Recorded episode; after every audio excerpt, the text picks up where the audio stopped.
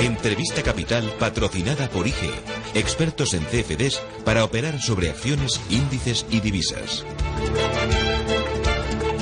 Hemos eh, visto, allá donde ustedes hayan estado, los hoteles llenos, los restaurantes a rebosar y miles de turistas que una vez más han decidido eh, visitar nuestro, nuestro país.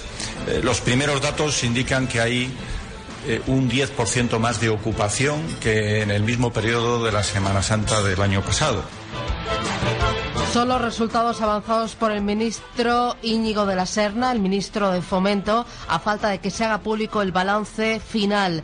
La verdad es que la Semana Santa eh, ha batido nuevos récords según eh, esas eh, primeras valoraciones y el sector está mirando de reojo al próximo puente de mayo. Hay que recordar que el turismo es una de las patas importantes para el crecimiento de nuestra economía y para la generación de empleo. Nos acercamos al sector turístico español, a los retos con Carlos Garrido, presidente de la Confederación Española de Agencias de Viaje. Don Carlos, ¿qué tal? Muy buenos días. Hola, buenos días. Bueno, Semana Santa Bárbara para repetir, ¿no?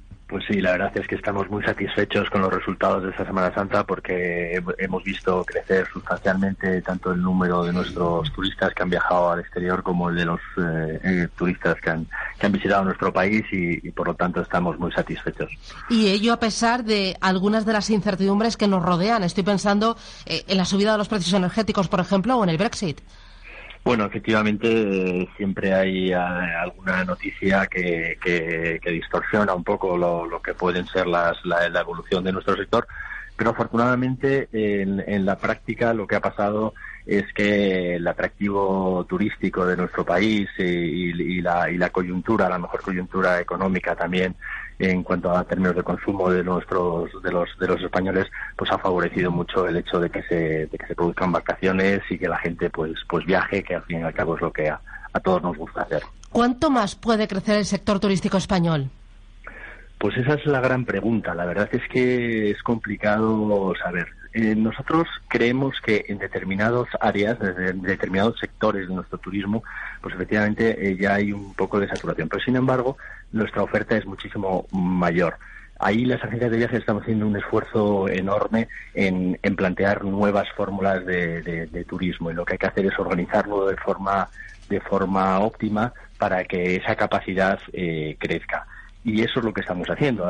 Hay nuevas mm, prácticas de turismo, estamos rediseñando cada vez más la oferta. Hay un turismo eh, gastronómico, un turismo eh, enológico, un turismo cultural, un turismo de deporte, en fin. Hay una serie de oferta que, que tiene todavía muchísimo recorrido y que creemos que se puede ampliar mucho todavía el número de turistas si se hace bien y se hace con sentido. Claro, aquí el lado empresarial tiene que eh, mantener, como usted decía, esa diversificación de la oferta, mantener también la calidad, pero también las administraciones, supongo, que tendrán que hacer bastante. Estoy pensando, por ejemplo, en la mejora de las infraestructuras o, mm, algo todavía más importante, regulaciones autonómicas y, y, locales que sean eh, iguales, ¿no? Que no descoloquen al turista que viene. Pues sí, efectivamente, ese es uno de los problemas que, que, nos enfrentamos. Nosotros, nuestro sector depende muchísimo de la gestión pública, de la administración. Eh, tanto en temas de regulación. Nosotros somos además partidarios de que esto se regule y se regule con sentido, o sea, que no haya eh, que no que, que, que, todo responda a un plan integral de, explotación de turismo del país, que todo esté hecho para, o sea, que se, que se ordene igual que se hacen en otros sectores, que esto se ordene con sentido para que precisamente esa capacidad pues crezca, para que sea con sentido, para que para que tenga un sentido económico y un sentido cultural y que tenga y que tenga sentido en definitiva, ¿no? Eh, cuando dice que tenga sentido, eh, siempre manteniendo la seguridad jurídica en clientes, en inversores y, garantizando la competitividad. Eso es lo importante y, estoy pensando aquí en algo que está generando eh, mucha polémica, que es el de el asunto de los alojamientos turísticos. Bueno, hay, hay muchas eh, muchas materias en las que desde la Confederación estamos estamos usando. Efectivamente, el tema de la regulación de los alojamientos turísticos para nosotros es importante. Pero hay incluso, eh, y lo que decíamos antes, de, en cuanto a la desregularización del propio sector, ¿no? Eh, administraciones como Cataluña pues están haciendo pues alguna alguna gestión para desregularizar. Yo creo que esto es, es, importante que, que, eso, pues que se dé sentido, me refiero a que, a que se ordene, a que, a que responda a un plan, a que haya, a que haya unas reglas de juego claras, a que, a que efectivamente todos compitamos con las mismas eh, condiciones, de tal manera que, que, podamos hacer un plan de, turístico y un plan de evolución. el turismo es muy importante para nosotros, para nuestro país, supone una entrada de divisas importante y por lo tanto es importante que, que, no matemos a la gallina de los huevos de oro, sino que, que seamos eh, capaces de, de, aplicarle mucho mucha cabeza, mucho sentido, mucho orden para que para que se pueda hacer, se puedan optimizar los resultados y podamos eh, disfrutar de esta de esta ventaja que tenemos como país eh, de, hace tanto tiempo. Eh, con el tema concreto de los alojamientos turísticos, ¿usted es partidario de, que aumenten ahí los impuestos, de crear una tasa, de qué para regularlos y para eh, que al final haya una competencia sana y se mantenga la calidad de cara al cliente? Bueno, nosotros lo que somos partidarios es que, de que efectivamente se, de que se haga, pero que se haga de una forma legal.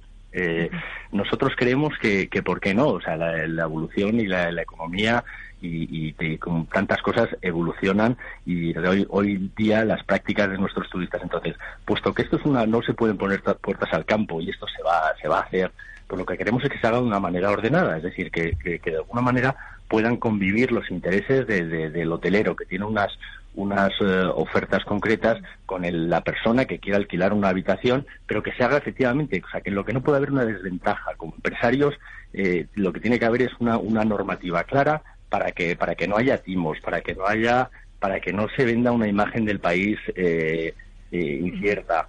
Entonces, eh, lo importante es eso, que, haya una, una, regulación que sea igual para todos, que se cumpla y que, por supuesto, se tribute por ello y nosotros ahí, en ese caso, entraríamos perfectamente y, comercializaríamos también esos, esos alojamientos turísticos. y, don Carlos, para terminar, medidas como la limitación de la construcción de hoteles en el centro de Madrid, en Barcelona, ¿usted esto qué le parece? Bueno, yo creo que, que, yo como, como empresario soy estoy en contra de, las de las de las prohibiciones.